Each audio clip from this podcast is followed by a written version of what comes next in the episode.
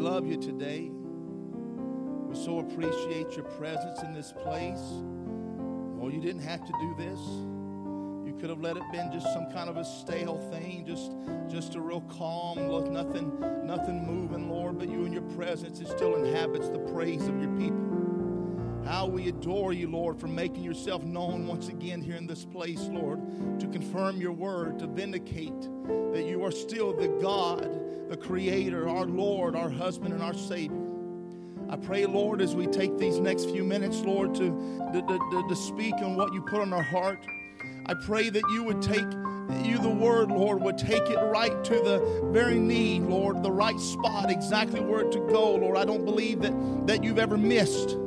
I don't believe that you've ever aimed at anything and missed, Lord God. I don't believe that you've ever went after something and did it halfway, Lord, because you were very thorough and you were very good at your job, Lord. And I don't believe in coincidences.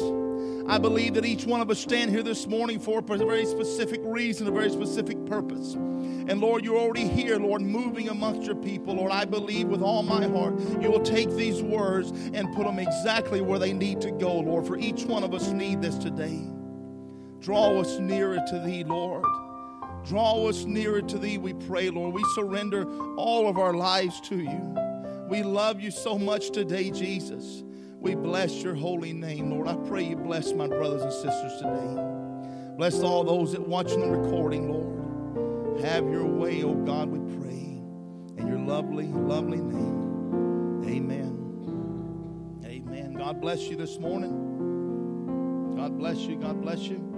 While you're standing, if you'll turn over with me to Isaiah chapter 61. I want to say we're very thankful to be back, be back home. I've missed you. I love you. I pray for you.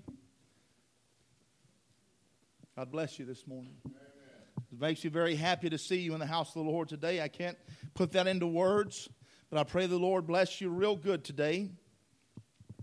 Now, this is a very familiar scripture. And if you've read the Bible very long at all, and, and, and I love how God takes His word and He'll quicken it to your heart that, that even in my own walk with the Lord, I've been a message believer all my life. This is, I say that being that this is all I've ever raised in. This is the truth that I've known. But even still, as He unfolds and unfolds more and more, and you go back and, and, and sometimes it take you hours just to read one verse and you think about that, and God brings back to memory and quickening things that, that He showed you before in your life, and you can remember different things the prophet put on, you know, that spoke, that, and it all ties back together. And, and each time you see that, it, that it's you there, it's not just Him, but it's you there. God is so good to His people. Oh, we'll just read this before we're seated. Isaiah chapter 61, verse 1. The Spirit of the Lord God is upon me because the Lord hath anointed me to preach good tidings unto the meek. He has sent me to bind up the brokenhearted, to proclaim liberty to the captives, to the opening of the prison to them that are bound to proclaim the acceptable year of the Lord. And you know that in the book of Luke, when the Lord Jesus stood up and took the scroll from the priest and he read these words, and there's a reason why he stopped right there because of that visitation, that ministry, that, that first coming of the Lord. This is where it was to stop. But the Ram told us that there were many things that he didn't finish in his earthly ministry. He left apart for his wife to do that he might do them through you. But even in that moment, you'll see what he had to do before he could do it through you. He can't just take, uh, just, just throw you out there in the world and, and say, Now I'm going to live through you, I'm going to speak through you. And, and there'll be no redemption, there'll be no restoration, there'll be no building up, there'll be no strengthening in your heart to where you would just be knocked down the first wave that comes your way. But this is what your God did for us to proclaim the acceptable year of the Lord. Now, the bride can keep on reading and the day of vengeance of our God, to comfort all that mourn, to appoint unto them that mourn in Zion, to give unto them beauty for ashes, the oil of joy for the mourning, the garment of praise for the spirit of heaviness, that they might be called trees of righteousness, the planting of the Lord, that he might be glorified he, the Lord, might be glorified. And they shall build the old wastes they shall raise up the former desolations. They shall repair the waste cities, the desolations of many generations. You may be seated this morning. Our title today for the recording something the Lord put on my heart the last couple of weeks. All walled up. All walled up. And as the Lord's been dealing with me this the last couple of weeks, and and I thought about as, and I believe with all my heart this has been God that's done this. You, you can believe that or you cannot believe that, but that's what I believe what God has done, and, and He's put it in my, in my thinking, and I keep coming back to it and what God has for us. And it's easy to say, well, maybe maybe that's something that's too simple. Maybe that's something that's too too too light. But but that is not the truth because God hides Himself in simplicity, and He reveals Himself in the same and it's very easy for our enemy to so place something, and I don't mean our enemy being any man, I mean our enemy, the foe, the, the Satan, Lucifer, all those one that's been trying to oppress, trying to come against, trying to split brothers, and trying to discredit one or, or build up another or tear down somewhere else. All those things, that's, that's the same enemy each one of us fight this morning. I'm not warring against flesh and blood. I'm not against you. You're not against me. We're not against anyone else. We're against the enemy that's been put under our feet. Under our feet. That's where he's been put, is under our feet. Now, eh, there's so many things that I don't know what all the Lord will allow to get to today. I don't know how much where he'll say stop or what he'll do, but but but I pray that that I, that he'll uh, just open his word up to you real rich. Just open his word up to you real rich. There's so much in this area, and it, it, it even runs to the deepest part of the truth, to the to the very most naturalist part of your day. It's that serious, the deepest part of his truth. And, and so many would say, well, that's just skim milk. Not, no, it's not. Because I know people, I've shared this with before, that claim they believe the deepest parts of this message, but they wouldn't love you for nothing. They wouldn't do nothing for you. They wouldn't pray for you. They wouldn't cry out to God for you. They wouldn't lift you up in prayer, much less prefer you. You hear me? Prefer you you know what that means? Prefer your brother, to prefer your sister? That means that they get anything that you should have got. You understand that's what that means? I prefer. This isn't just we're in our line for our lunch later and you, oh, I prefer you to step in front. You go ahead and go eat first. And if there's nothing left, no, not nothing just like that. It's in every area of your life. And, and I've shared that with you what the Spirit of Christ will do in you, what it will so take over a person's heart and it will so mold and, and, and make viable and, and make movable in His hands, just like the potter's of clay. It will so soften your heart where that you would prefer they go to heaven in your place. Think about that. I'm talking about eternal life right now. That you would prefer they go to heaven in your place so that they might be saved. That you would prefer that if there was healing to be had, they'd get it and you'd go on sick. That's deep, ain't it? Oh, that's just real simple. God hides himself in simplicity. Our enemy like to use the tree of knowledge of good and evil. Our enemy likes to take truths of God and twist and pervert. Our enemy likes to take things, even the actual supernatural creative power and word of God, and so water it down in your mind when you read those things. You're like, eh. So much so that even in our day, God has sent a prophet and so molded that man's life and, and put him through so many things to make a bell with the right sound, to make a microphone with no other input but divine input, to make a man where he would say, just like Christ in the garden, Not my will, but thine be done. Uh, it, that, that very easily, when you just touch the tip of that iceberg and, oh, yeah, I'll be, oh, so no big deal, whatever. But, but you, you got to understand what it takes for a man or a woman to yield not just their heart, but even their lips to yield not just their heart, but even their mind, to yield their reasoning and their thinking. And, just reading through the seals this morning, different parts back and forth that he was talking about as those seals are being opened up. And he said, As I realized what God has done, sending those angels to me to tell me what was in those seals, to reveal and break that up and to reel it to where he said, It's something like I never dreamed. I never imagined. It's so far contrary to anything I'd ever heard in all my life from anyone else that ever spoke on those. It was exactly contrary. So you understand that Satan has got a real, he had a real good view of one time what God looked like. See, we can't see in that supernatural world. We can't see in that invisible. He used to live there. He still lives there. He has access to this one. You understand the breakup of the dimensions, one through seven, and they're sitting in the fifth, and he can still have access back and forth. Now, you're meant to go up higher. You're not meant to live in just the fourth dimension. That's where we live now, in this fourth dimension. And a lot of times, our view of certain tests and trials and, and problems and things you go through in your life is in a simple statement of very fourth dimensional. Well, I don't see how this could get any better. I don't see how this could change. I don't see how your prayers would work. I don't see how this could ever get better. I don't see anything ever improving, ever at all. You live in the wrong dimension.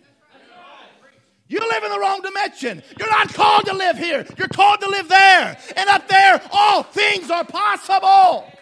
All things are possible. Oh, what a silly statement that a human can believe such, that a human can have a life so changed where that actually can become not just fruit and truth for our life, but they be able to spread it into others, that other all things could be possible. See, when you need something, that ain't a simple statement. If you have need of nothing, rich and increased with goods, that's just a silly little statement. I don't need nothing. See, I have much need. I have much need this morning. Uh, not just in my body, but in my heart and my spirit. I must have a closer walk with Him.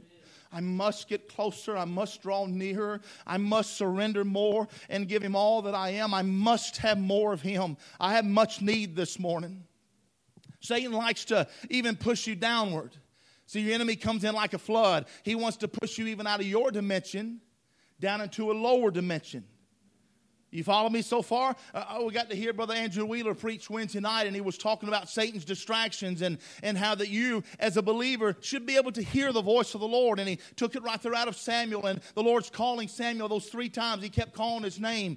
Now, the, the same God, same God that was then is here now. Is the same God, the exact same one that spoke to your brother Samuel is right now in this room speaking to your heart. You believe that this morning? The exact same God that is standing there so patiently. Samuel.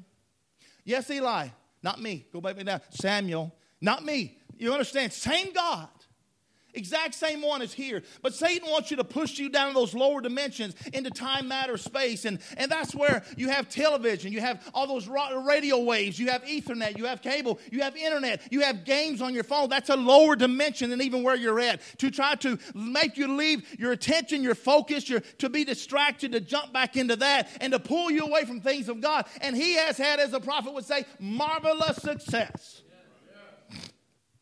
marvelous success. Even in my own life, he's had marvelous success. But I'm not meant to be defeated.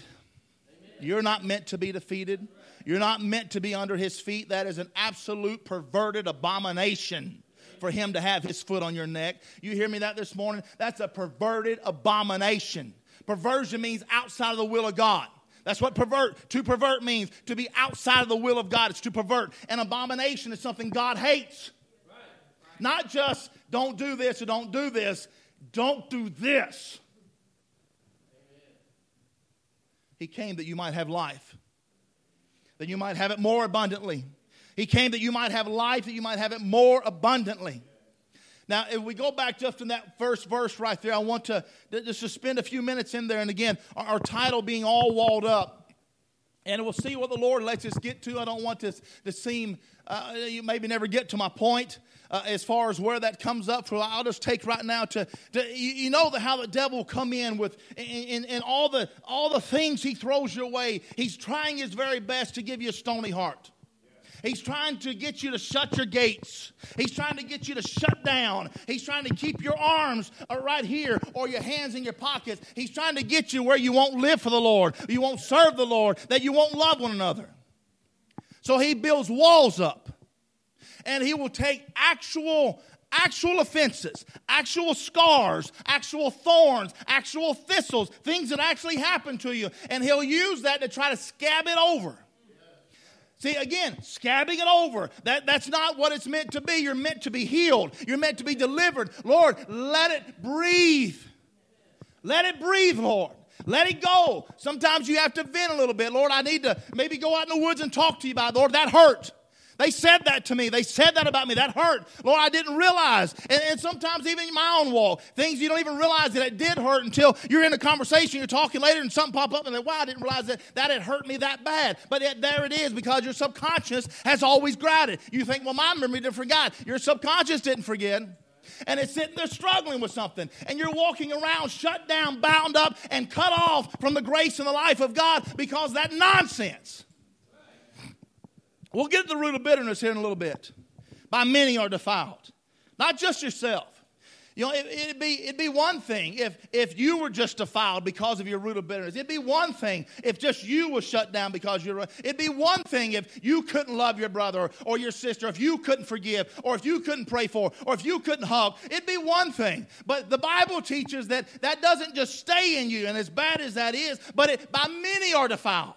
You'll tell someone else. You'll say this. Wait a minute. I, you know they ain't said nothing, but but why why won't they go talk to that person? Why do they when they go to hug that person? It's just kind of you know bump on it. it, it people can watch you. People can see you. And even if they're not even saying, "Well, I don't really like this person," but, but I don't really want to get that close to that person. You know, I love them, but I'm never going to let you close again. See, that's a wall, not meant to be there. The Word of God breaks every chain. It breaks every single chain. Every chain is of the enemy. It's that lie of the devil that binds you to this earth and drags you backwards. Drags you. Oh no, I can just stay right here and just be fine. I can sit in my church pew and I can. I'm still coming. To, no, it's dragging you backwards because if you're not walking with Him, you know, well, I just no. You never stand still. You're never standing still. You're going one way or the other. You're going one, you're either walking with him or you're walking with him. He said, The Spirit of the Lord God.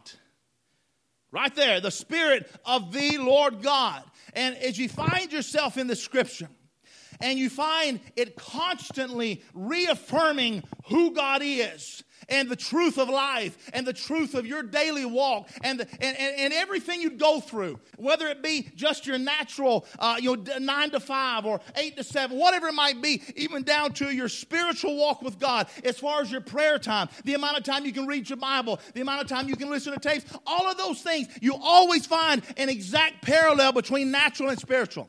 Always find. This is the truth. Again, this ain't real simple. Satan's going to tell you that's real simple. No, no, no. If you can get to where you can lead an overcoming life, to where each day you get up, Satan starts getting scared. He's like, I'm starting to feel fits again. I'm hitting my brakes again. That sounds simple to you? Anybody? Sounds simple to you? I don't sound simple to me. He came that I might have life.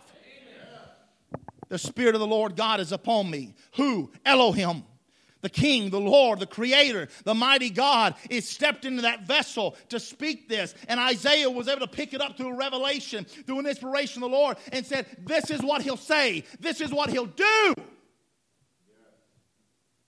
Not just say, but do. He tells them, This scripture is fulfilled before your eyes. This scripture, you see where he stops.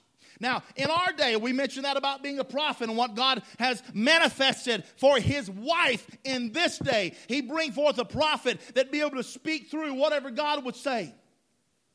Whatever God would say.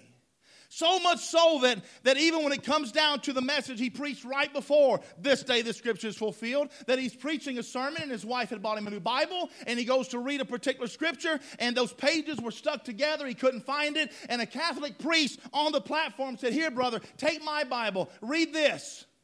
A Catholic priest. And he tells him, he said, Be steady, young man. He said, Be steady. The Lord is probably in this, something along those lines. And he said he takes it from the, the, the, Catholic priest and he reads right there and he picks that up. And then he starts preaching that this day the scripture, the next service over, this day the scripture is fulfilled, and seeing what God was doing. See, I don't know about you, but when I see God start moving, when I see God start moving, that tells me he's vindicating something.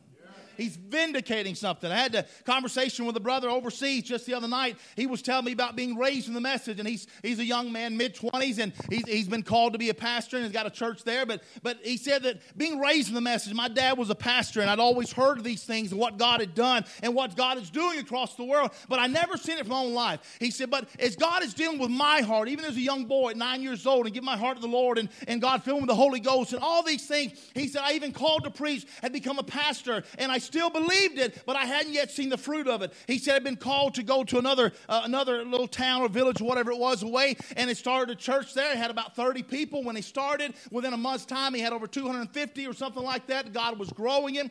And he said, We were having some meetings there and these people were coming up for prayer. And he said, I watched a man, an old man, come up on crutches. And he said he was very lame. Shouldn't have been on just crutches. Very lame. Comes up, he said, we pray for him. He said, I watched that man leave completely healed. He said, I stepped right back. He said, This message ain't nothing but the truth.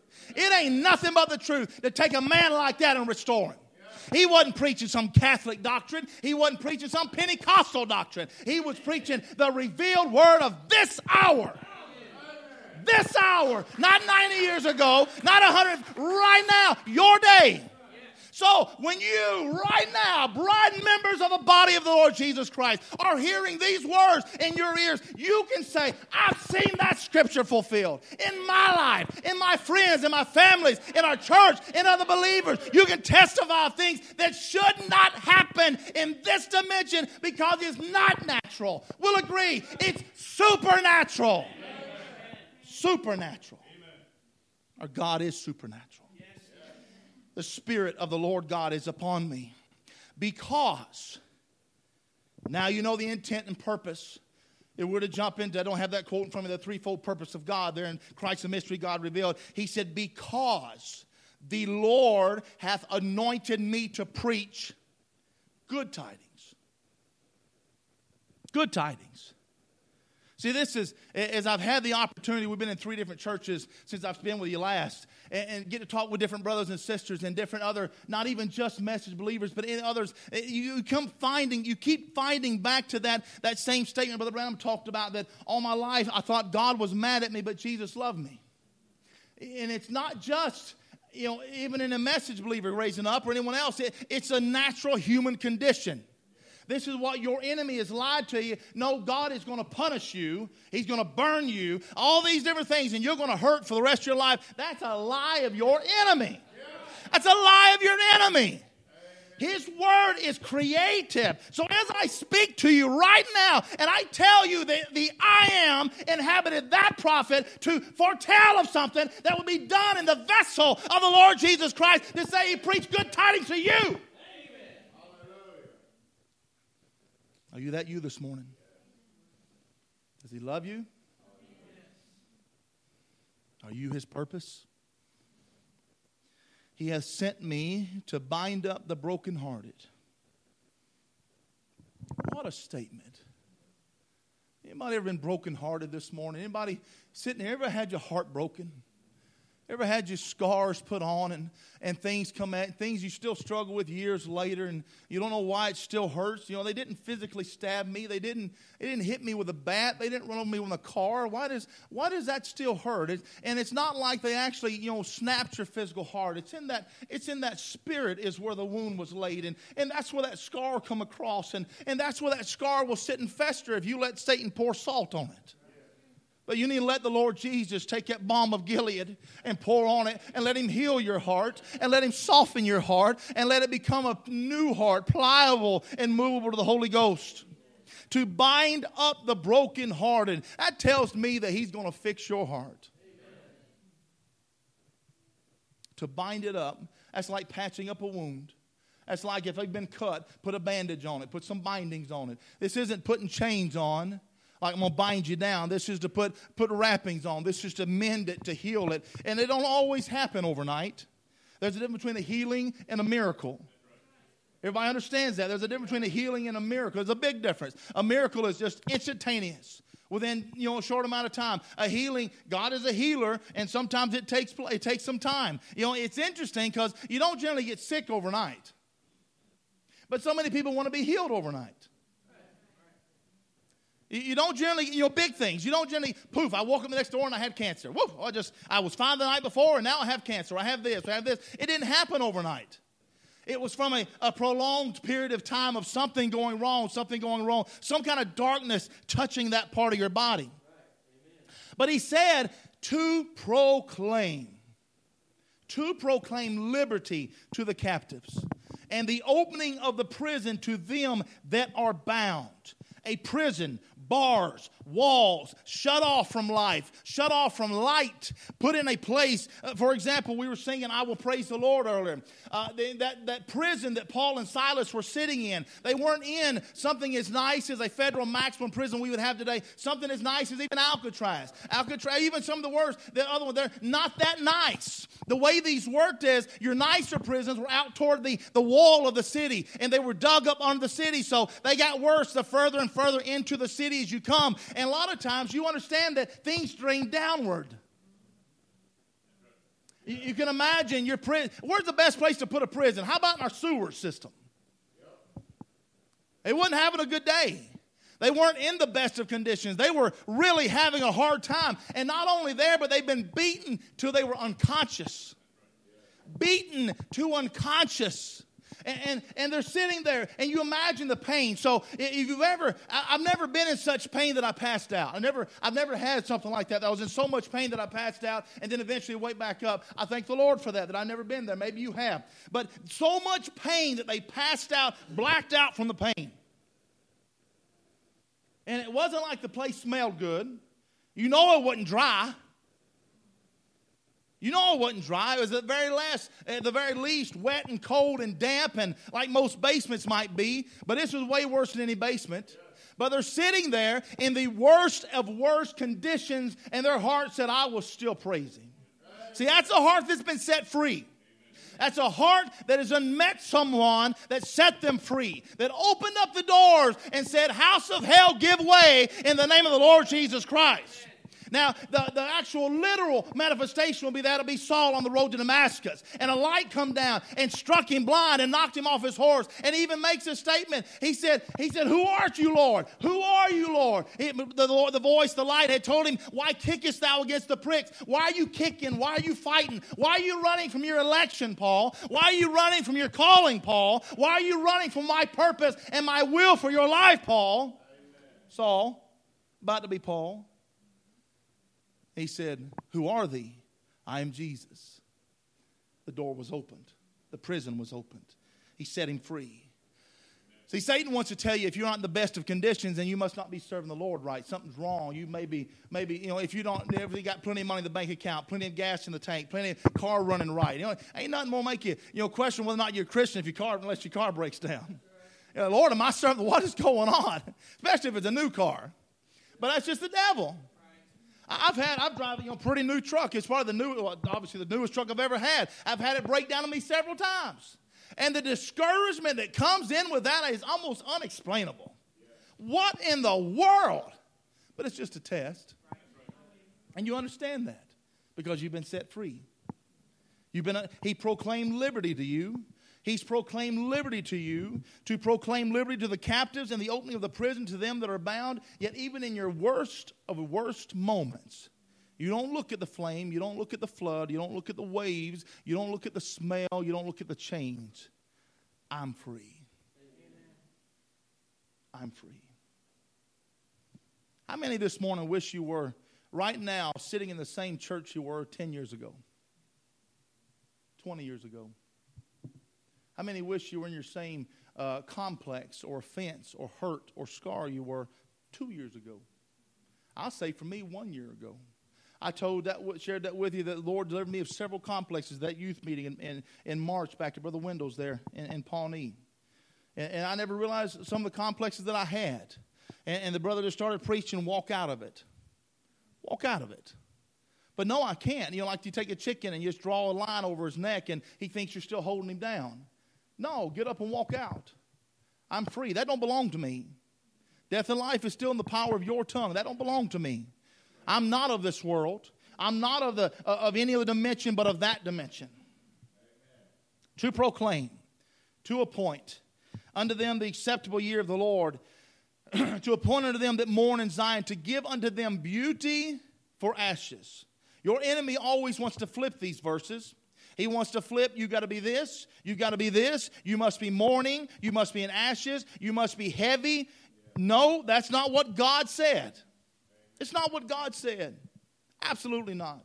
Turn over to the book of Joel with me, Joel 2. Joel 2, verse 23. You believe God? Amen. You believe He can do whatever He wants? Yes. You believe He's big enough to get it done? Chapter 2, verse 23 of Joel. Be glad then, you children of Zion, and rejoice in the Lord your God. For he hath given you the former rain moderately, and he will cause to come down for you the rain, the former rain, and the latter rain in the first month. And the floor shall be full of wheat, and the vat shall overflow with wine and oil. And I will restore to you the Lord your God says, I will restore to you the years that the locust hath eaten, the cankerworm, the caterpillar, the palmer worm, my great army which I sent among you, and you shall eat in plenty and be satisfied and praise the name of the Lord your God that hath dealt wondrously with you. Is this true? Yeah. Has he dealt wondrously with you? Amen. Well, I'm sitting here hurting this morning.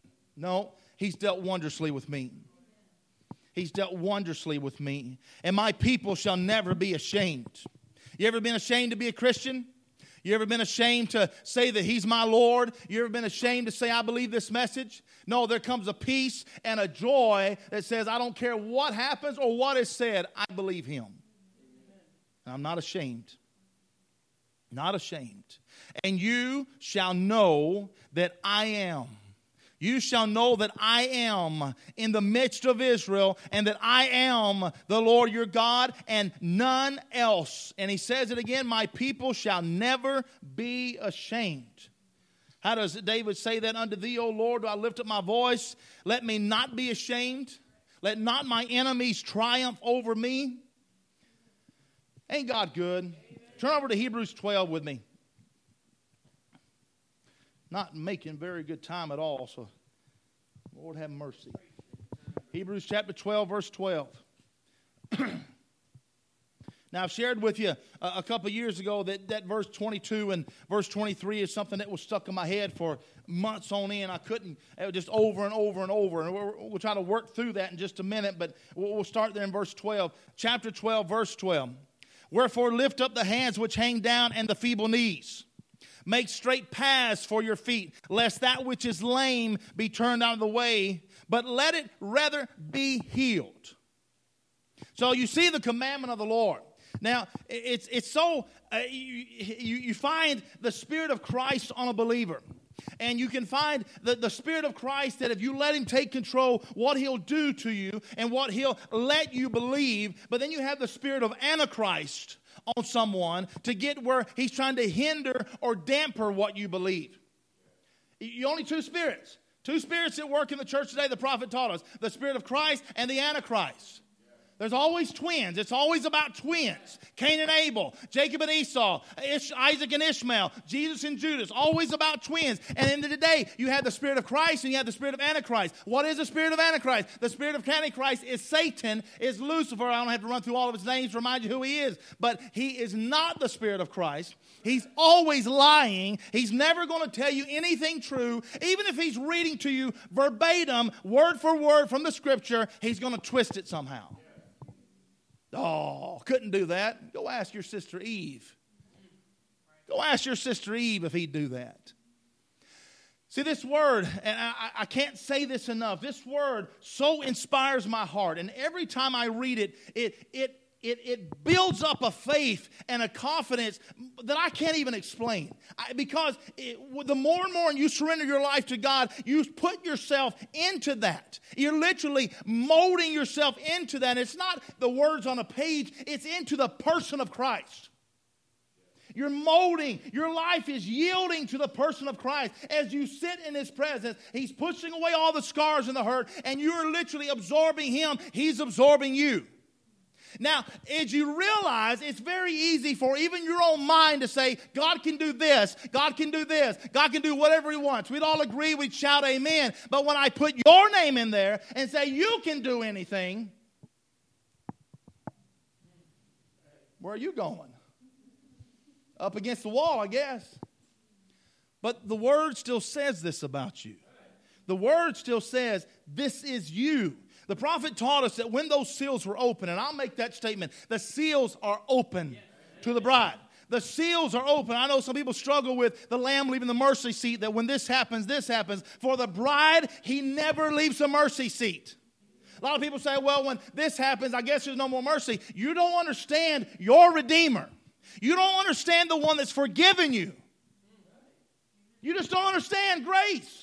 Well, no, it, uh, it must, if, if, if one plus one plus one, equals, no, no, he still loves you. He still forgives you. He still redeems you. It's not going to change now. It never changed then. It won't change there. Can't change. So when the word tells you to lift, this is a command. And that's what I said about headship. The, the, you fall into the headship of God and the headship of Christ. And that's what the bride will do. The bride will submit to the word of her husband. He says this about me, this is what I do. If you had a natural uh, husband and a wife, and, and a wife thinks one way, but the husband says, this is what we're going to do, a wife will fall right into that mode. I, I'm following him. That's my head. That's who I serve him. He serves Christ. And this is the way that God set it up. It's not not meant to be perverted. Most men today aren't worth following. I understand that. But a godly man is. A godly man is worth giving your life for. It is. It's the truth. A godly woman is worth giving your life for. If you're not, you're not a godly man. Because God gave his life for you. So, the headship of the word, when the word tells you something, the word is speaking to you and it says, Do this, what spirit in your heart will say? Will you say, That's not me? I can't do that. But this is what our boss said. He said, Lift them up. He said, Lift them up. Lift up the hands which hang down and the feeble knees. Anybody here have been really tired? Worked real hard, couldn't hold your hands up? I've been there many times. I couldn't, you know, you're doing good to get your hands up right here and you're trying to, you know, prop them on your chin because you've worked so hard, but keep raising them up. He gives strength. I've been there times I couldn't, and next thing I know, they're up here because he'll, he'll honor it. But I can't, I can't do no more right there. Give it to him. Give it to him. Let it rise higher. Let it rise higher. And before long, you're just waving. You're waving like a tree in the wind or a weed out in the prairie, just waving praise to your God. He said, lift them up. And you're not going to say, nope, you're not a seed of Cain. You're not a seed of Cain. And again, that, that's the truth. You find the, uh, the Bible reinforcing of what serpent seed is. Uh, what man in his right mind would ever hear God speak to him and tell him, if you'll just do what your brother Abel did, I'll accept you? And his response is, nope. Nope. That's not the seed of God.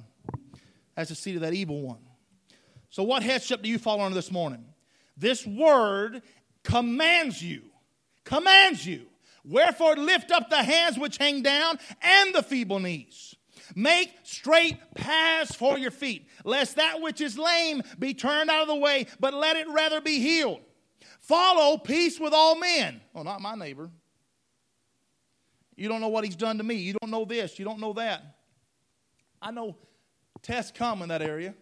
I've got a neighbor that gets real loud sometimes that inside my house in my basement with earphones on, I'm just vibrating. So I know that test. But he still gives strength. Amen. He still gives strength. If you follow his word, he'll back it up. Follow peace with all men and holiness, without which no man shall see the Lord. Looking diligently, lest any man fail. Looking diligently, lest any man fail. Stop right there for a minute. Looking diligently. That's not going, okay, y'all are fine, you're doing good, okay. Well, you didn't even look right at me. You ever give someone something, you, will you read this real quick? And they're just like, okay, uh, you didn't read that. You didn't care. You, you weren't diligent. You weren't doing your due diligence. You understand what these phrases, where this description is going. Oh, you, a teacher asked you, did you do your homework? Did you read the material? Yeah. Then you take a test. Oh, I can tell pretty quickly you didn't do that but doing diligence as a believer. See that question that Cain asked, Am I my brother's keeper? See, in a negative contrast, if you can see what that seed will do, then your thought would be that the other seed will be an exact opposite of that. Abel, uh, Abel would have stepped up and said, I am my brother's keeper. What can I do for you? How can I help you? How can I lift you up? How can I bear you up? What do you need? What can I give you of mine so that your life can be better? How can I spend more time? How can I pray for you that God would make your life better? That He would encourage you, that He'd help you in His walk? What can I do? That would be the seed of Christ. Would you agree? Looking diligently. What can I do for you? Neighbor, what do you need? Brother, sister, what do you need? Lest any man fail. Well, it's just us four no more. You know, pretty much the doors are closed and, and no one else can come in. And, and if they don't believe it the same way I believe it, then, then we can't have fellowship with them. That, that's, that's a lie compared to that verse right there. That's looking diligently. You can't give anyone a revelation. I admit that. We don't give revelation, but I can give you my love. I give you my love. And I understand what the scripture says. The scripture has a perfect balance. It has an absolutely perfect balance, frontwards to backwards. And you're never going to say, well, you don't believe this and we can't do that. No, no. It's, I love you. I, give my life for you. And, and I'm not the one that gives revelation. He does. And I'll pray that He gives you revelation. If not, whether He does or not, I still love you. Still love you. Looking diligently to make sure you don't fail to make sure you don't fall down. There's a quote that uh, a brother had shared with me a couple years ago that Brother Branham had made a statement that, excuse me, that there was a brother in a church or in the area that had backslidden, and he went after him. He said, I went after him, and I even got criticism by, from other people said, What are you wasting your time on that brother for? What are you wasting your time on him for? He's backslid. Let him go. What, is, what are you wasting time for him? And he said, If I don't go, I've got to go to the altar and get my heart right. If my heart isn't crying out for my brother, then there's something wrong with me. See, it even makes a statement. He said, I went after him and I got him, restored him. Well, no, God, how do you think God uses? Well, God will take care of that. Yes, He will. Hold your hand up. God's going to use you to take care of that. How much faith can be released in your life? How much of God can be used in your life? How much of His presence will you let Him flow through you? it's amazing. It's just absolutely amazing. And again, this ain't simple. If you ever thought it was easy to live with your neighbor, you thought that was simple, then you, you ain't had a bad neighbor before. You ain't had someone that, that maybe, you know, how do you say that? That would kill you if he got a chance. That day on Calvary, said, live for that one that would kill you if they got the chance, they could get away with it. Well, you know, this person's not that bad. You know, they only did that. But no, if he'd kill you and get away with it. See, it changes our perspective. It changes our, our, our bar. You know, as far as about raising the bar. You know, got my bar right there. No, he, he got it way up there. You can't even reach that bar. Can't even reach that bar. Follow peace with all men is what he said. Lest looking diligently, lest any man fail of the grace of God. You would that none will be lost. You would that none will be lost. If he feels that way, the Lord Jesus feels that way, then I promise you his wife will feel the same way. The, the prophet said, I can't remember exactly, uh, questions and answers in Genesis or something like that. He was talking about the signs, uh, the, a, a, good sign of the baptism of the Holy Ghost. And he said, outside of a, in a physical form, he said, I can't tell you of any sign of the baptism of the Holy Ghost. Looking at someone, well, they did this, well, they did this, well, they did this. He said, that's not a sign of the Holy Ghost. The Pentecostals took that and said, if you speak in tongues, you have the Holy Ghost. Not true. You may, you may not. If you do this, you may, no, no. He said, he said, if, but if you want to see a quality of someone someone has been baptized of the Holy Ghost because the Holy Ghost is Christ, and the person of Christ has this kind of a fruit that he will be crying out for his brother, crying out for his sister, crying out for his neighbor, crying out for his lost one. Lord, have mercy on them. Lord, grant them mercy. He said, You want to sign the Holy Ghost? He said, That's the best one I can give you right there. A soul travail for my brother, my sister, my neighbor. He said, You want to sign the Holy Ghost? There it is right there. Looking diligently, lest any man fail of the grace of God, lest any root of bitterness springing up trouble you, thereby many be defiled. Thereby many be defiled. Many be defiled. You think about that. Lest there be any fornication or profane person as Esau, who for one morsel of meat sold his birthright. I don't have time to unzip that unpackage that because that, that would take me a day at least right there in that one verse. For you know how that afterward, when he would have inherited the blessing, you, you see a template of how to inherit a blessing. It's not through bitterness, it's not through complexes, offenses, or hurt. You don't get to inherit your blessing that way, even though the blessing belongs to you. This isn't a show up and sign for it kind of thing. This is put it to work in my life. And this right here has done troubled you to where you cannot put it to work in your life. I can't take that blessing. I can't because it's done troubled me. It's done troubled me. I'm mad at my brother. I'm mad at Jacob. Jacob did this. Jacob did that. Nobody's disputing that. He did. But it profaned him. It, it put a block between him and the Lord. It threw walls up. He was rejected. When he would have inherited the blessing, he was rejected. For he found no place of repentance, though he sought it carefully with tears. For you are not come unto the mountain that might be touched. Now, we're jumping over to the book of Exodus. we're jumping over to the Holy Ghost, the, the, the, Spirit of Christ coming up on that mountain. Whether you want to go all the way back to the first Exodus 1 or Exodus 2 when Moses is there with Exodus 3 where on the, the burning bush and, and he sees that fire come down and the mountain would not burn from the fire. You understand, they're not in a rainforest. They're not in a rainforest. They're not in water. This is still a desert. And so where the fire is, it'll spread very quickly but yet somehow it won't burn. Not only is anything else not catching on fire with this burning bush, but, but even the, the, the, the mountain's not catching on fire. Here, just a couple weeks ago, before we had some rain, a month ago, whatever it was, if you'd have threw a match in that field, it'd have took that whole field. Just one little match. But what if it would have just stayed right there? The match stood up and just burned and burned and burned and never went out. So you're not called even unto that mountain what you've been called unto, the bride of this day, in this revelation and this life. Put all this into uh, your, your, your walk with the Lord. You're not coming to the mountain that might be touched, that burn with fire, nor under blackness, darkness, and tempest. You have those things, but that's not where you're at. You're not through the dark ages. You understand as far as that dark horse rider. And now we're walking through the seals now. You understand the white horse, the pale horse, the red horse, the dark horse. That dark horse rider was that dark ages, under that, under that ox age, and, and how that they would give their life for that. And it was tempestuous and it was very hard to be a Christian. And that's still not where you're at today. Yes, you had the physical, the natural attributes of those things, but you've been picked up even to something higher yet. Even higher yet than what that was. But I thought God didn't change.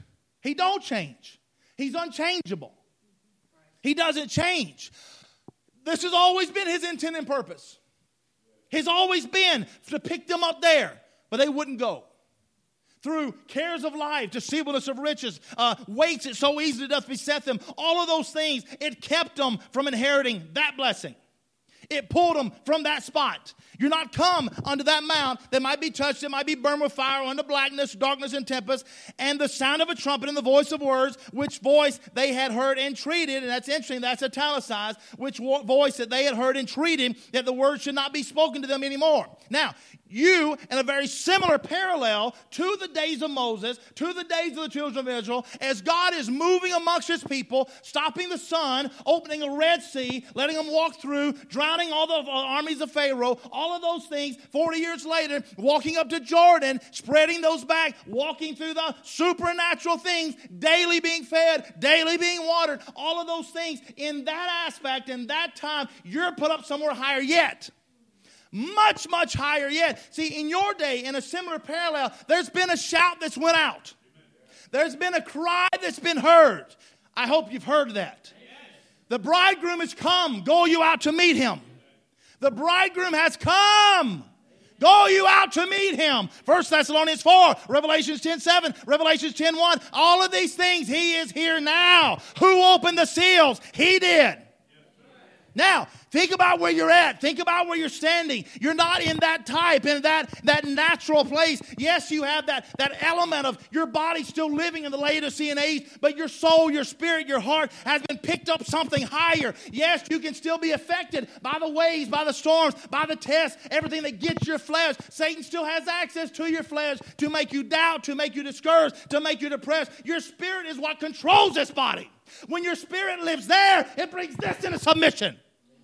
He said, no doubt within. Picked up into something higher. much, much higher. You've heard a trumpet. You've heard the voice of a trumpet. First Thessalonians 4, I touched on a minute ago. It, it, the sound of the voice, that trumpet, the shout voice, the trump. Brother Branham said that all three things happen at his coming. You've heard a trumpet. It has called you.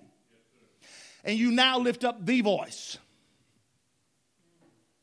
Lift up the voice. I go back to the book of Isaiah and we get on that. You'll lift up the voice, his voice. But but why did you word it if you say to this mountain? Why didn't you say if Jesus said to this mountain? He said on that day, and this day, this day, in your flesh, in your heart, in your spirit, it's no longer you that speaks, but it's him that speaks within you. And you'll lift up the voice. You realize how beautiful and how powerful that is? You realize how old that voice is? See, it's easy to have confidence in someone that's very aged and full of wisdom and with a good track record. You know, if you've got a guy that's a drunk and he's, you know, 60, 70, 80, 90, 100 years old, you know, I ain't going to listen to him. If you got somebody that's been a con man or a thief or something, but, but for someone that's for 80 years, 100 years, been a good solid believer, been a, loved the Lord, lived the Lord, done everything the scripture says, you can take confidence in that person. Maybe made mistakes, sure, understand that. You realize that Enoch got to have fellowship with his great, great, great, great, great, great, great granddaddy Adam? Eh, Eh, so if you have seeking counsel in your life, I need to go talk to my grandpa. I need to go talk to my dad. I need to go talk. You can go talk to Adam. So Enoch's asking now, Grandpa, tell me when you wanted that tree moved over, how did you say that? When you wanted that wind slowed down. The other day we needed the wind slowed down badly in Amarillo. It almost knocked us off the roof many times. Knocked us off the roof. 65 mile an hour gusts. But he would just speak to it and it would stop. You just you just stop right there. You realize, as a type of Christ, the Bible said that was the first Adam, and then the second Adam walked on water. You realize Adam could walk on water? If he was a type of the first Adam, if he was a type of the second Adam, Jesus Christ, everything that he did in the flesh, in those men, Adam could do it. But we're still not touching the mystery yet. The mystery is that becoming present in you present in you. That same voice that is so old that it spoke the heavens and the earth into existence. That same voice that, that would walk with Adam and Eve in the garden in the cool of Eden that night. That same voice. That's what you lift up. And it, when you use the phrase before time began, uh, you know, a lot of folks, they, they struggle with Genesis 1 1 to Genesis 1 2. They, they really struggle with that. Well, the earth is only 6,000 years old, or the earth is 40 billion years old. I don't particularly care. Doesn't really bother me. I believe in creation. I believe in 6,000 years creation. Don't get me wrong. I, I believe that what's with all my heart. But from 1 1 to 1 2 could have been a billion years. Easy. Could have been trillion years. I got no problem with that. I, but now creation hadn't started that we have yet as far as what God did. So the actual, but again, I don't, I don't believe it. They, they always changing. Well, scientifically proven today Next week, scientific today, and then you know years ago, you can't trust it. Anyway, there's something that you can't trust. You believe that? I think the one that said "Let there be" can get it right. So if that voice is speaking to you this morning, that one can get it right, and he can tell you right now where you sit. See, identity is such a, a big key. Identity is, uh, if, again, if, if, if you were to look at the negative uh, contrast out in the world today, the identity thing is the, one of the biggest things flared up. They don't know if they're male or female. They don't know if they're, if they're with women or if they're with men, and it's just constantly getting worse and worse and worse and worse and worse. So if that's true in the natural, then I would be bringing to prove what it is in the spiritual. That there is someone who the spiritual amnesia is wearing off, and her identity is becoming becoming very clear in her heart and her mind. See, I heard a brother say this recently what they do with an amnesiac, someone that's got an amnesia. What they'll do is, once they're well enough to leave a hospital, the head injury, what it might be, they'll take them back to some place that was familiar to them. And they'll walk them through some place that's familiar to them and show them different things, and then something hopefully will click. You follow me in this type? That's why we take you through the scripture.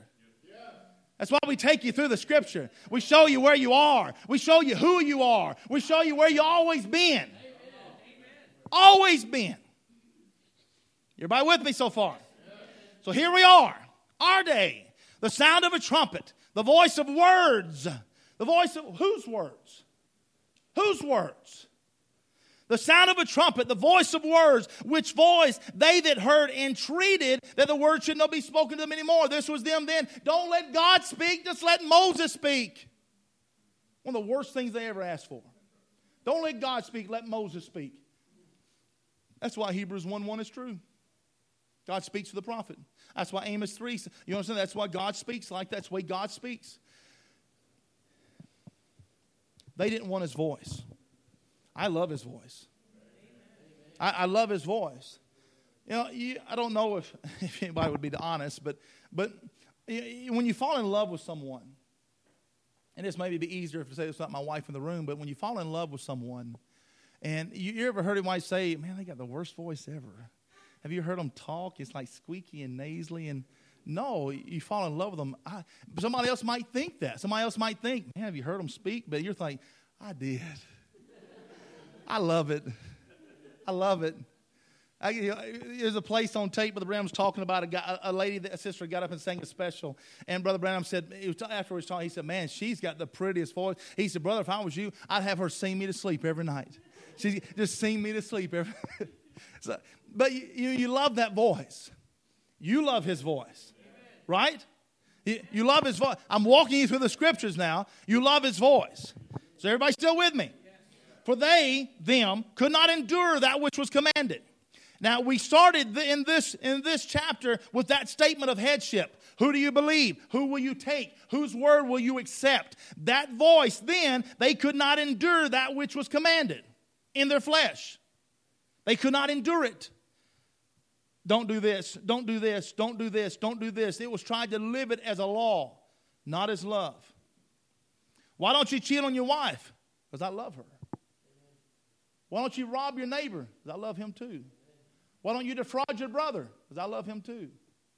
What, but the law said it'd be okay. I don't care what the law says. I love him. I love him. And they could not endure that which was commanded. And if so much as a beast touch that mountain, it shall be stoned. That mountain. See, this is where the presence of the Lord would come down. I have no time. This is where the presence of the Lord would come down and saturate an area. So much so that, that a beast could not walk upon that, that perimeter, that property line of that mountain, because the presence of the Lord had come down on that mountain.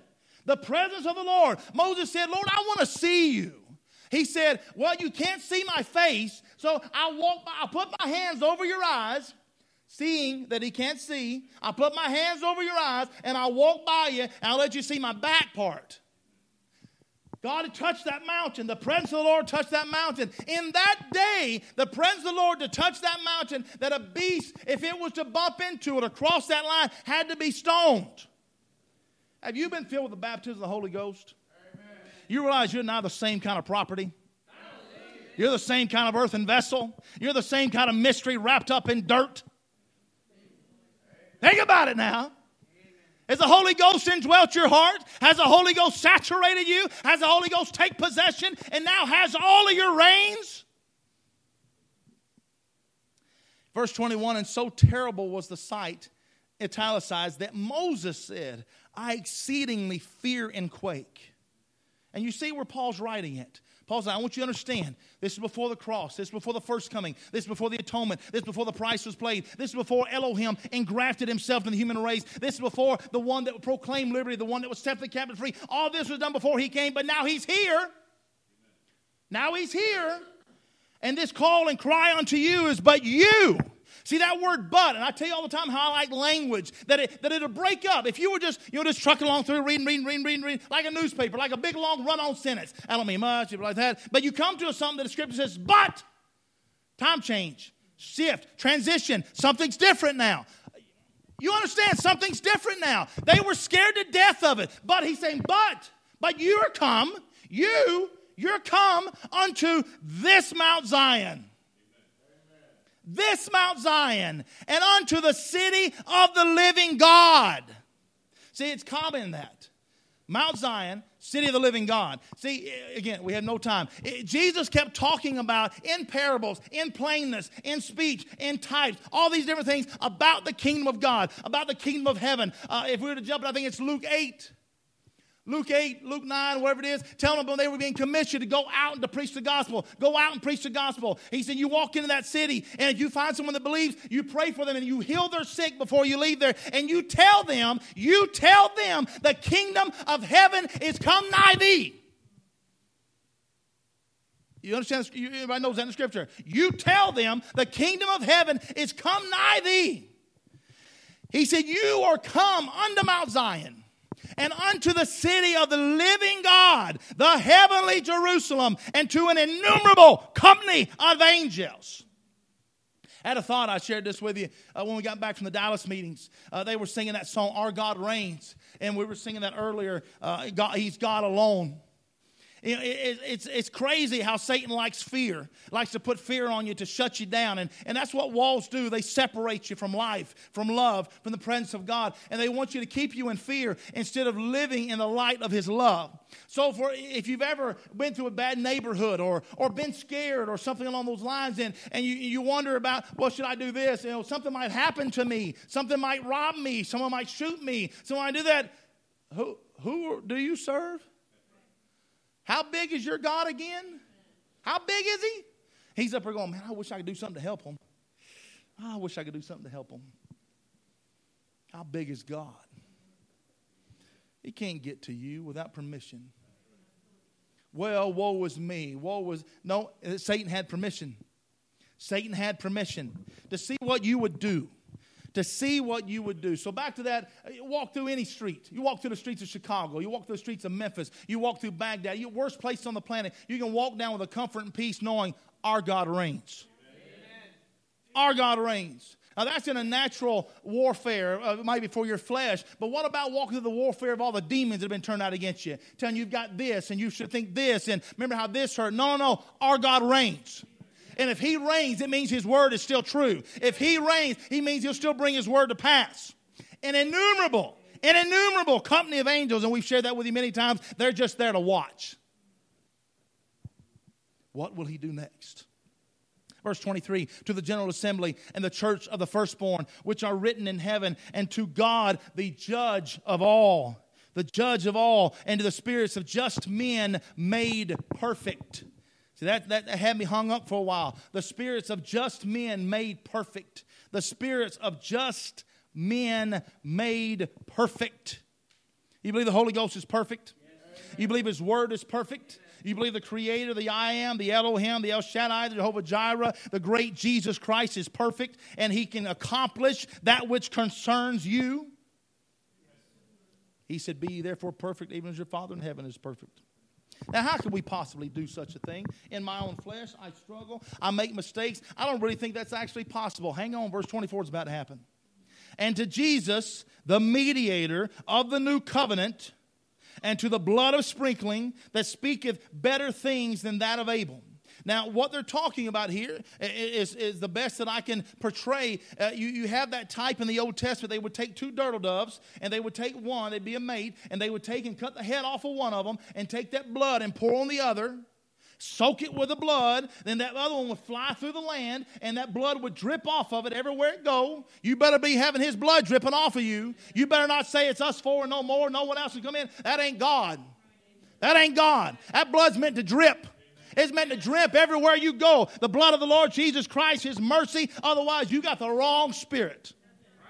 The wrong spirit. So, Jesus, the mediator of the new covenant, not of flesh and blood, not of the law, not of those things, not in the circumcision or the uncircumcision, but the law of the Spirit of Christ. He says, to the blood of sprinkling that speaketh better things than that of Abel. See, Abel had a revelation. Abel had a revelation. You, understand that? So why would it so randomly throw this in? Because the prophet taught us, and we, we shared that within that verse scripture in Isaiah 61. The prophet had taught us that if you can, if someone can see serpent seed and Godhead, they'll be able to see many things. And like, but it's truth and you see the, the, the, the push of the enemy, the flood of the enemy to try to make all these things seem as far-fetched, as far-fetched and, and it's just as, you, you name any word you can use to describe it, all these things to make them look not true. But when someone actually sees truth, you get a revelation. And again, revelation does not come from this dimension. Revelation did not originate in the fourth dimension. It comes from that dimension. Faith does not come from this dimension. It comes from that dimension. You are getting access. We've gained access through that blood of the sprinkling, through that covenant, through that, that mediator. He gave you access so that you might have life. Access that you might have life. Abel had a revelation of what happened in the garden. Absolutely. Abel had a revelation. Jesus makes that statement to the Pharisees. They're telling him every time you heal the sick, every time you raise the dead, every time you open the blind, every time you heal leprosy, all these different things, you're of your father the devil. You're doing this, you're doing this, you do it by the power of the devil. All these things, you're Beelzebub, all this nonsense. I ain't never heard of Satan healing nobody. Satan never raised nobody from the dead. Satan ain't never made your life better. Satan never made your life better. Anybody? Ever made your life better? Not one time. Not one time. But this one comes along and is making their life better. And they said, You're probably doing it with the power of Satan. He tells them, You're of your father the devil. They make this strange statement We're not born of fornication. Imagine if you'd been from another country and walked up, What did that mean? What do you mean by that? That's the dumbest comeback I ever heard in all my life. Not born of fornication. I bet his mama smells funny too. Just, but he's showing them they knew what happened in the garden. You understand? They knew, Abel knew it. They knew it. They knew what happened. Abel had a revelation, but Abel had the revelation for that day, of that hour, under what was given him in that light. You're not in that day. You're not in Moses' day. You've been pulled a whole lot up higher yet. Still up higher yet. And he says this See that you refuse not him that speaketh. See that you refuse not him that speaketh. If I were to jump over the book of Corinthians and go through a husband and his wife, and what is required there to where you would not refuse your husband and your wife, that you would not withhold yourself, and, and, and that just being in a very natural type, but you have the, the spiritual of your heart to open the doors and to surrender and to fall in the headship of the word, the headship of your husband. Knowest thou not thy maker is thy husband? And he says, See that you refuse not him that speaketh. Don't refuse him that speaks. For if they escaped not who refused him that spake on earth, much more shall not we escape if we turn away from him that speaketh from heaven whose voice then shook the earth but now he promised he hath promised saying yet once more shake not i yet once more i shake not the earth only but also heaven. And here we go again. And this word this word yet once more I hope you're convinced this morning. I hope His Word has sufficiently impressed you this morning. This Word, yet once more, signifying the removing of those things that are shaken, and of those things that are made, and of those things which cannot, that those things which cannot be shaken may remain. See, He's told you you're from a heavenly kingdom. He done told you from a much higher plane. He done told you that where you came from is where you're going back to. See, the earth can be shaken. You ever felt an earthquake? The things can pass away. Things can be changed. But he's telling you that where you're from, it can't be changed. See, again, it always brings me back to that picture that the prophet told that, that God has taken of you. That picture, in my mind, is also creative because that picture, the prophet said, is of you in perfection of perfection not just at 18 or 20, but in absolute perfection body, soul, and spirit. Body, soul, and spirit. That, well, I can believe that I'm healed because of that. Not just your body, your heart, your spirit, your soul, all of those things can be healed because that picture says you are. That picture that he had in the back part of God's mind before the foundation of the world is of you completely whole. No walls no chains, no bars, completely whole. Don't you think his wants his wife completely whole?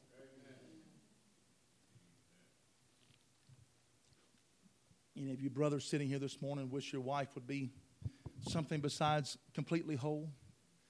If you love her, you want the very best for her. Even if you had to suffer sickness or something like that, you'd rather have that that she might be well. And that's just the love of a husband, of a natural husband. What how much more his love for you? How much more? He said, Wherefore we receiving a kingdom which cannot be moved. Again, that kingdom of heaven has come nigh unto thee. He said, Let us have grace. Now, We've already got grace. Now we got to have grace for someone else. We've already got grace. The capstone is here in this hour. The, the, plumb, the plumb line, the hand of Zerubbabel, it, it's done laid it out. That the capstone, the headstone, everything measures out. It's perfectly, he's here. The grace is here. It's not just grace, it's much grace. And he said, For our God, uh, I missed a line, whereby we may serve God, whereby we may serve God. Remember, a root of bitterness will defile you and many others. Let us have grace whereby we may serve God acceptably with reverence and godly fear, for our God is a consuming fire. He's a consuming fire. We got a few more minutes. Turn over the book of Job with me.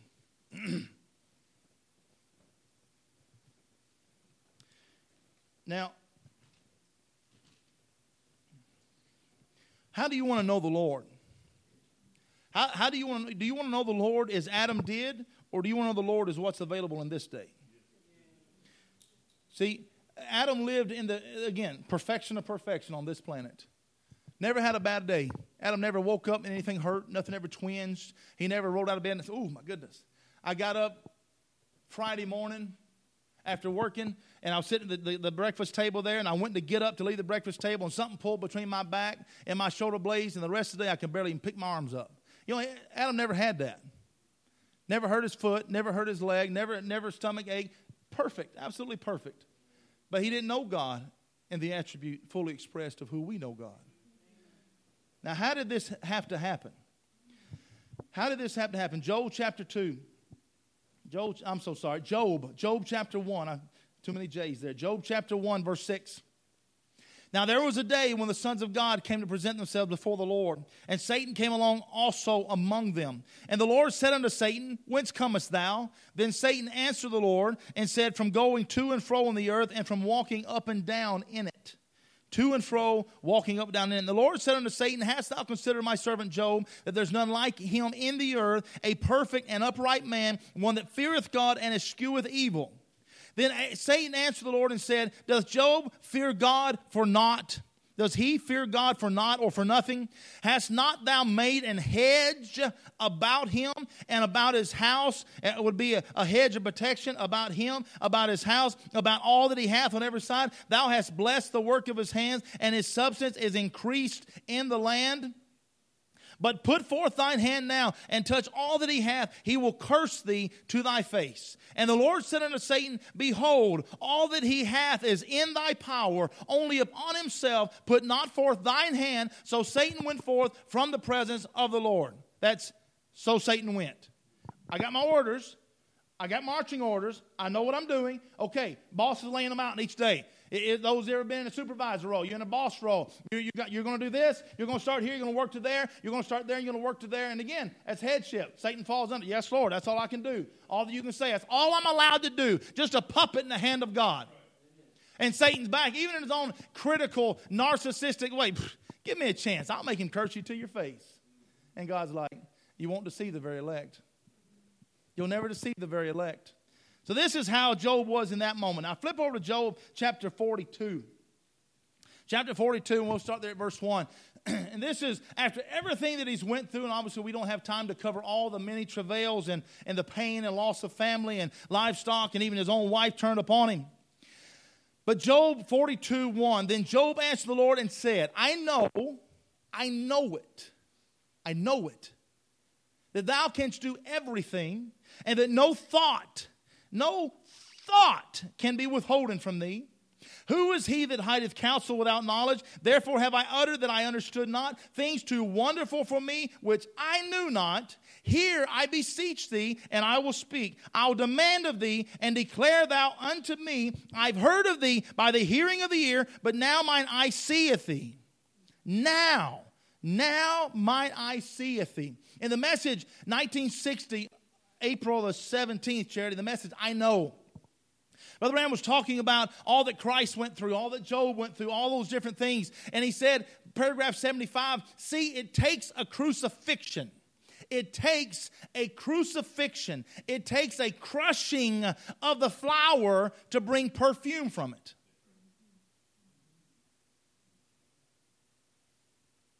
was talking to some sisters this weekend and went through some very, very bad and hard things. And was telling about all the don't understand why this happened. I don't understand why I had to go through this. I don't understand this. I don't understand that. At the end, you'll count them worth more than gold. In the moment, I don't understand, Lord. I don't understand, but I can testify He's here with me. I don't know why I'm going through this, but He's here with me. He said it takes crushing of the flower to bring perfume from it. It takes a crushing of a life to get the best out of it that there is. Ooh, what a statement. That's the reason Jesus had to be crushed to bring forth what he was. He could not stand before the crucifixion and say, All power in heavens and earth is given unto my hand. But after the crucifixion, he could stand and say, All powers in heaven and earth is given into my hand. But what did it do? It take crucifixion first. It took the crushing and the disappointing of the apostles. They had seen their Savior, the one they had loved. They seen him even raise up the dead from the grave. They seen him do that. And then think, and then think there he lays cold and in the grave himself this morning. But he raised those from the dead. They even walked by him, making that those other people that were there making that taunt. Others have others he saved, but can he save himself? He can't even save himself. There he lies cold in the grave himself this morning. See, many, many other people that claim to be something in this world, whether they claim to be God, claim to be a prophet, all those things, not one had ever rose himself up from the grave. And the Lord Jesus Christ, even of who he is, even of who he is, that's always right now, you can't say was, who he is, if he had not have raised from the dead, he would not be the resurrection of the life. But the scripture is true. And because it's true, this will be the outcome. You understand that this morning? Because the scripture is true, this will be the outcome. So, how do I know I'm going to take a rapture? Because this will be the outcome. The resurrection of the life is here. The resurrection of the life is in me. The greater is He that's in me that's in the world. That's how I know I'll take a rapture. That's how I know I can be an overcomer in this life. That's how I know I don't have to live beneath my means. That's how I know. But no, you're just guessing and you're grasping for straws. No, this is what He said. And it's true. It's true. You understand why that Matthew, Mark, Luke, and John had to be the four guards from the Old Testament and the New Testament? Because it proved that the resurrection is true. It has to testify of it. Has to testify of it because there was a new covenant, there was a mediator, something changed, something was brought nearer. That was you. You were brought nearer. And it was through such pain and such heartache and such disappointment where they even themselves, the same apostle said, There he lays cold in the grave himself this morning. Those people who had seen him open the eyes of the blind, seen him stand there and perceive the very thoughts that was in the people's heart, how didn't he know, they say, that they were coming after him? How did he know? Why didn't he know Judas? Why didn't he know Judas would betray him? Why didn't he know the soldiers were coming up the mountains there with staves and swords and everything to get him? Which that's, it's very amazing why they use staves, which we won't get to that today.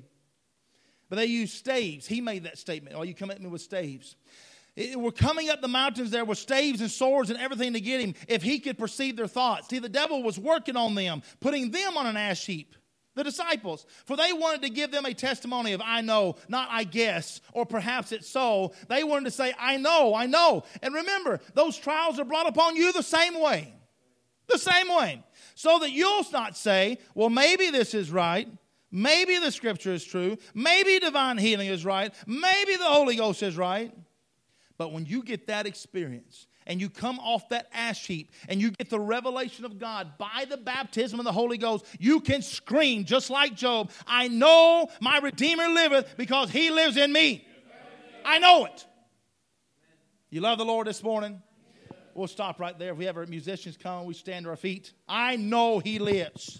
I know he lives. I'm not wondering. I'm not perhaps, not maybe, not whatever. I know he's alive this morning. Let's sing that song, I Know My Redeemer Lives. That's a testimony of a revelation.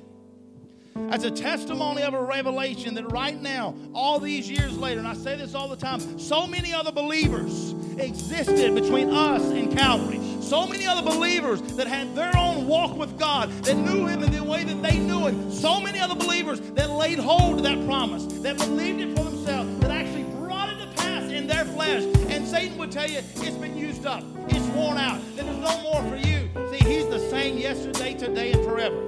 God does not be exhausted, he does not get tired, he does not quit, he does not give up. He promised